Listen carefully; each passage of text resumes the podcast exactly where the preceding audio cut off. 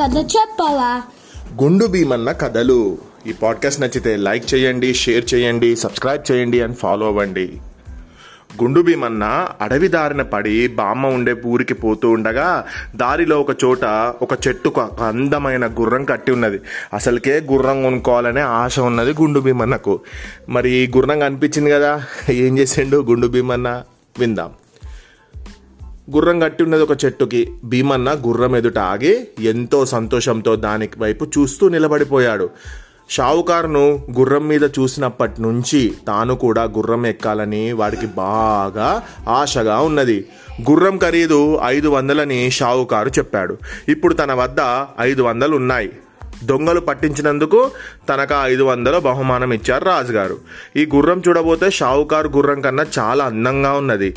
తనకు ఈ గుర్రాన్ని ఎవరన్నా అమ్మితే ఎంత బాగుండు అనుకున్నాడు మనసులో భీమన్న. అదే సమయంలో చెట్ల వెనుక నుంచి ఎవడో వచ్చి ఎవరు నువ్వు? ఆ గుర్రం వైపు ఎందుకు చూస్తున్నావు అదే పనిగా? అని అడిగాడు. హా ఈ గుర్రం గురించా? నాకు గుర్రాలంటే ఇష్టం. దీన్ని అమ్ముతావా కొంటాను అన్నాడు భీమన్న. ఆ రెండో మనిషి కొంచెం ఆలోచించి ఏమిస్తావు ఏంటి? అని అడిగాడు. నాకు గుర్రం ధర తెలియదు అనుకుంటున్నావా ఐదు వందల రూపాయలు ఇస్తాను. ఇదిగో ఈ సంచిలో నా దగ్గర ఐదు వందల రూపాయలు ఉన్నాయి. ఆ రోజుల్లో ఐదు వందలు అంటే చాలా గొప్ప అన్నాడు భీమన్న. రెండో మనిషి ఆశ్చర్యంగా చూస్తూ అరే వీడెవడో ఒట్టి అమాయకుడు లాగానే ఉన్నాడు కదా అని. సరే సరే ఐదు వందల రూపాయలు నాకు ఇవ్వు అని ఆ సంచి తీసుకున్నాడు. తీసు అయ్యో ఈ గుర్రాన్ని నువ్వు తీసుకొని వెళ్ళిపో అని అన్నాడు. అసలు సంగతి ఏమిటంటే ఆ గుర్రం వాడిది కాదు. ఒక జమీందారుది. ఆ జమీందారుకు మహాలక్ష్మి అని ఒక కూతురు ఉన్నది ఆమె గుర్రపు స్వారీలో చేస్తూ ఉండేది. మహాలక్ష్మి కోసం తండ్రి సంబంధాలు వెతికేటప్పుడు ఆమె ఈ గుర్రం మీద స్వారీ చేయగలవాన్ని చేసుకుంటానని పట్టుబట్టింది. ఈ గుర్రం మీద స్వారీ చేయటం తేలికైన పని కాదు. ఆ గుర్రం ఎవ్వరికీ లొంగదు. ఆ గుర్రం మీద ఎక్కితే కింద పడేస్తుంది. చాలామంది దీన్ని ఎక్కి స్వారీ చేయడానికి ప్రయత్నించి ఓడిపోయి అందరూ కూడా ఓడిపోయి వాళ్ళ తలలు కిందికేసుకొని వెళ్ళిపోయారు. అలా పరాభవం పొందిన వారిలో ఒకడు అవకాశం చూసుకొని గుర్రాన్ని దొంగలించి అడవిలో కట్టేసి దానికి ఒక మనిషిని కాపలా పెట్టాడు. ఆ మనిషి ఇప్పుడు ఆ గుర్రాన్ని గుండు భీమన్నకు అమ్మాడు. ఇది మ్యాటర్. భీమన్న యాభై రూపాయలు ఇచ్చిన వాడు గుర్రాన్ని ఇచ్చేవాడే. ఆ సంగతి భీమన్నకు తెలియదు. అనవసరంగా గుర్రం ఖరీదు ఐదు వందల రూపాయలు అని చెప్పి మన బుర్రలో పడిపోయింది. ఏ గుర్రమైనా ఐదు వందలే అని ఫిక్స్ అయిపోయింది ఇక. అది మరి మారదు కదా అని అనుకున్నాడు. గుర్రం అమ్మినవాడు భీమన్నను నీకింతకు గుర్రం ఎక్కటం వచ్చా? ఎప్పుడైనా ఎక్కావా? అని అడిగాడు. నేనెప్పుడు కూడా గుర్రం ఎక్కి స్వారీ చేయలేదనుకో అయితేనేం? అదేం బ్రహ్మ విద్య అన్నాడు భీమన్న. అయితే ముందు గుర్రం మీద ఎక్కి కూర్చో తర్వాత నేను కట్టు విప్పుతాను అన్నాడు రెండోవాడు. భీమన్న గుర్రం మీద ఎక్కి కూర్చున్నాక వాడు గుర్రం మెడకు తగిలించిన తాడు విప్పాడు. మరుక్షణమే గుర్రం వేగంగా దౌడు సాగించింది. భీమన్న బలం గలవాడు కనుక తాళ్ళను గట్టిగా పట్టుకొని తన కాళ్ళు గుర్రం పొట్టకు గట్టిగా అదిమిపట్టి పడకుండా చూసుకోగలిగాడు. మరొకడైతే గుర్రం వేగానికి ఎప్పుడో గాల్లో ఎగిరి పడిపోయేవాడు.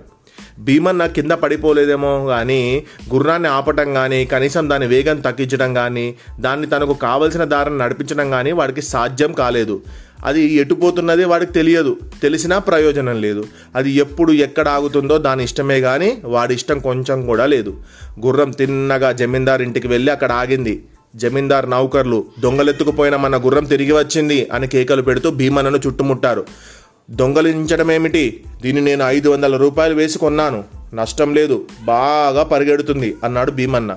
నౌకర్లు భీమన్నను జమీందారు వద్దకు తీసుకుపోయారు. భీమన్న జమీందారుతో మిగిలిన విషయాలేమీ చెప్పక తాను దొంగలను పట్టిచ్చిన ఐదు వందల రూపాయల బహుమానం పొంది దాంతో అడవిలో ఈ గుర్రాన్ని కొని దాని మీద సవారీ చేసి ఇక్కడికి వచ్చాను అనే సమాచారం అంతా చెప్పాడు. ఎవరూ స్వారీ చేయలేని గుర్రాన్ని భీమన్న స్వారీ చేశాడని విని మహాలక్ష్మి భీమన్నను పెళ్ళాడడానికి ఒప్పుకున్నది. జమీందారుకు కూడా భీమన్న బాగా నచ్చాడు. వాడు గుర్రాన్ని స్వారీ చేయడమే గాక దొంగల ముఠాను కూడా పట్టి ఇచ్చాడంటే ఎంత సమర్థుడై ఉండాలి ఎంత తెలివిగలవాడై ఉండాలి అనుకున్నాడు. అయినా వాడి హోదా ఏమిటో తెలుసుకు తెలుసుకుంటే బాగుంటుందనుకొని ఆయన భీమన్నతో నాయన మా అమ్మాయినిచ్చి నీకు పెళ్ళి చేయాలనుకుంటున్నాను. నువ్వు చేసుకుంటావా? అని అడిగాడు. ఓ చేసుకుంటాను. మా బామ్మ కూడా సంతోషిస్తుంది. నాకు పెళ్ళి కాదని మా బామ్మకు ఒకటే బెంగ అన్నాడు భీమన్న. మా అమ్మాయినిచ్చి పెళ్ళి చేస్తే కట్నం ఏమిస్తావు? అని జమీందారు అడిగాడు. ఆ రోజులలో కట్నం ఎదురిచ్చి పెళ్ళి చేసుకునేవాళ్ళు. కట్నం అంటే డౌరీ. ఎవరినైనా పెళ్ళి చేసుకుంటే వాళ్ళ దగ్గర నుంచి డబ్బులు తీసుకుంటారు అన్నట్టు కట్నానికి ఏం భాగ్యం? బామ్మ ఒక పెద్ద బాణ నిండా బంగారం దాచి ఉంచింది. బాణ అంటే పెద్ద కుండ అన్నట్టుగా. అది నా పెళ్ళి ఖర్చుకేనట. అదంతా కట్నం కింద తీసుకోండి అన్నాడు భీమన్న. ఓహో ఇది చాలా గొప్ప సంబంధమే. బాణుడు బంగారం మనం ఏ తరంలోనూ కళ్ళు చూసి ఎరగం. అనుకొని జమీందారు పెళ్ళికి ముహూర్తం పెట్టించాడు. బామ్మను బంగారాన్ని తీసుకురావడానికి మనుషులను పంపించాడు. పిచ్చి వెదవా అని తన చేత ఎన్నో వేల సార్లు అనిపించుకున్న భీమన్న స- సరాసరి జమీందారు కూతుర్నే పెళ్ళాడుతున్నాడు అనుకొని విని బామ్మ ఎంతో ఆనందపడ్డది. ఆమె జమీందారు ఇంటికి వచ్చి పెళ్ళి కూతురి మెడలో మూడు ముళ్ళు పడిన దాకా భీమన్న వెర్రిబాగుల వాడన్నది బయటపడకుండా తన తెలివితేటలతో కప్పిపుచ్చింది.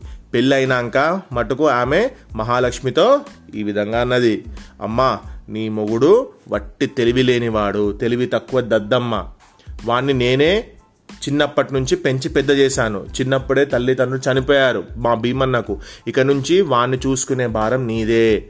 వాడి మనసు చాలా మంచిది. తెలివితేటలు లేవన్న మాటే కానీ వాడికి కల్మషం లేదు. అని చెప్పవలసిన మాటలన్నీ కూడా చాటుగా చెప్పింది. మహాలక్ష్మి తెలివిగలది.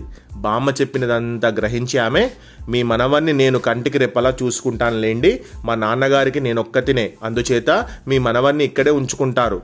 మీరు కూడా మాతో పాటు ఇక్కడే ఉండిపోండి అన్నది. కానీ బామ్మ ఉండలేదు. ఆమె తన ఇల్లు వాకిలి చూసుకోవాలని చెప్పి భీమన్నను జమీందారు గారి కుటుంబానికి అప్పగించి తను మాత్రం ఇంటికి వెళ్ళిపోయింది. మరి భీమన్నను వాళ్ళ భార్య బాగా చూసుకున్నదా? ఏం చేసింది? అనేది నెక్స్ట్ పాడ్కాస్ట్లో విందాం.